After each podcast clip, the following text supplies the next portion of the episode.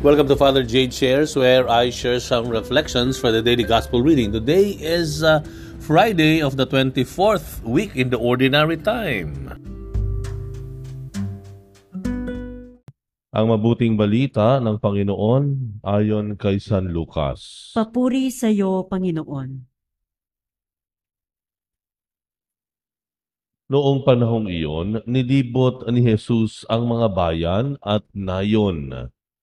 Nangangaral siya at nagtuturo ng mabuting balita tungkol sa paghahari ng Diyos. Kasama niya ang labindalawa at ilang babaing pinagaling niya sa masasamang espiritu at mga karamdaman.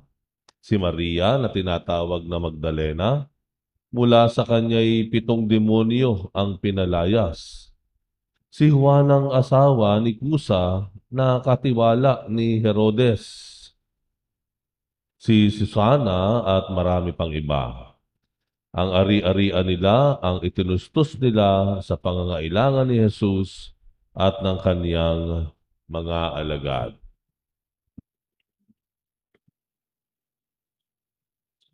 Ang mabuting balita ng Panginoon. Pinupuri ka namin, Panginoong Heso Kristo.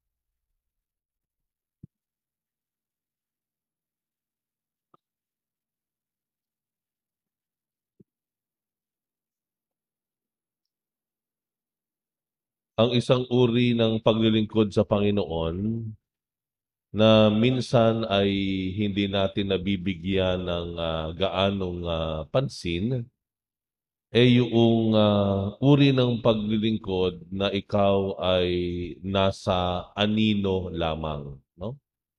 Yung serving in the shadows. Ayan. Pag sinabing shadows, ikaw ay ah, ika nga po eh behind the camera, no? Isang uri ng paglilingkod na binigyan ng ah, um, pag ah, ah, binigyan ng pansin ng ebanghelyo. Lalo pat sinabi sa ebanghelyo na si Jesus no, ang siyang nagtuturo, nangangaral, ah, hinggil sa paghahari ng Diyos habang siya ay lumilibot sa mga bayan at nayon. Yun yung unahang-unahang binanggit sa ebanghelyo. No? Si Jesus ang siyang nangangaral. Umiikot, lumilibot sa iba't ibang bayan at nayon. Pangalawa lamang po na binanggit yung kanyang mga kasamahan. Okay? Labindalawang alagad at mga ilang babaeng pinagaling ng masasama mula sa masasamang espiritu at binigyan nga po ng pagkilala, no? Sinasabi dito, si Maria Magdalena, si Juana, si Susana, okay? Itong labindalawang alagad na ito, kasama ng ilang mga kababaihan, they serve in the shadow of Jesus. Ayan. Ibig sabihin po ay ah, ah, ang paglilingkod natin sa Diyos, maaaring tayo yung nangunguna, inisyatibo natin, halimbawa, pero isang uri ng paglilingkod na dating na dapat nating matutunan ay yung tayo ay nasa suporta lamang. We support itoong mga nangunguna sa ilang inisyatibo o proyekto. Ayan. Tayo po ay serving in the shadows lamang. At yan po ang ipinakita nitoong uh, sa ikalawang bahagi ng Ebanghelyo. Maaari kasi siguro na magaling ang isang tao na gumawa ng inisyatibo naglilingkod sa bayan, sa pamayanan, sa simbahan, ayan. Pero mahinang sumuporta. Mahinang ah, magbigay ng tulong, no? Sanay lamang na manguna, pero hindi sanay po mangalawa. Pero ang paglilingkod sa Diyos, hindi laging nangunguna. Yung paglilingkod sa Diyos, pwedeng pumapangalawa. At ating itinataguyod kung ano man yung magandang sinulain o hangarin nung mga sandaling iyon o sa partikular na proyektong iyon ay nangunguna. Makikita po natin yan, ano, maging sa ating lipunan. Okay? Maaaring meron tayong mga barangay official. Yan, nangunguna sila. Pero hindi ibig sabihin na mayroon tayong mga napiling barangay official ang maglilingkod sa ating lugar. Hindi ibig sabihin hahayaan na lamang natin sila. Eh, total, kayo naman ang nandyan. No? Eh, wala na, wala na tayong pakialam. Hindi po. No? Kailangan marunong tayong pumangalawa. No? To serve in the shadow para sa ikaw, ikalilinis, ikaayos, ikapapayapa ng ating lipunan. Ano po? Dito sa ating simbahan, makikita naman natin sa dami ng announcement natin, di ba? makikita niyo marami lagi nangungunang mga uh, organisasyon. No, hindi man tayo kasama dun sa nangunguna, pero pwede pa rin tayong maglingkod bilang mga pumapangalawa, sumusuporta. No?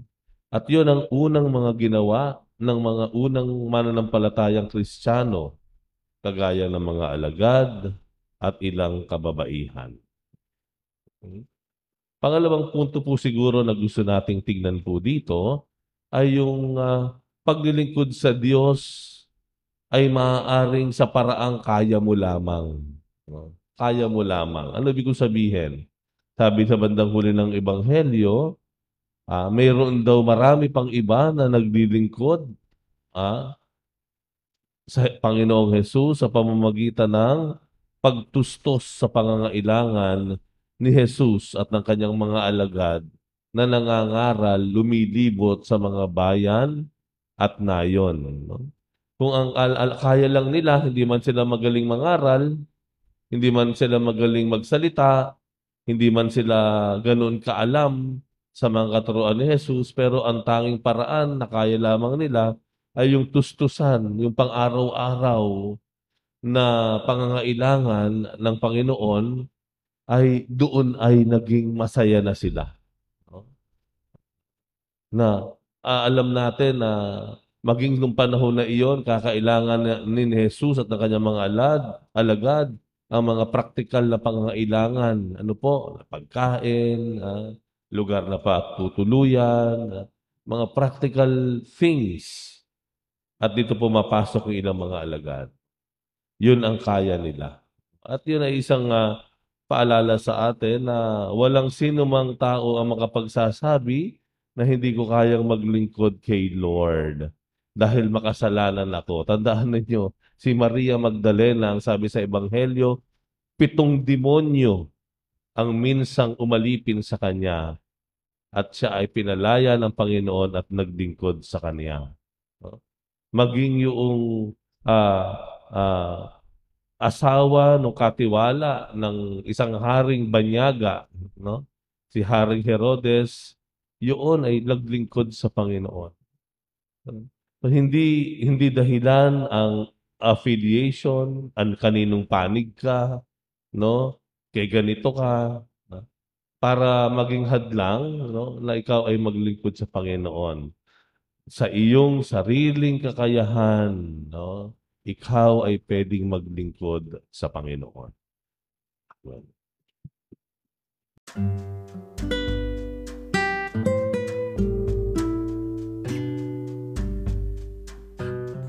Thank you very much for reflecting with me today. We'll have another one tomorrow. Bye for now and God bless you.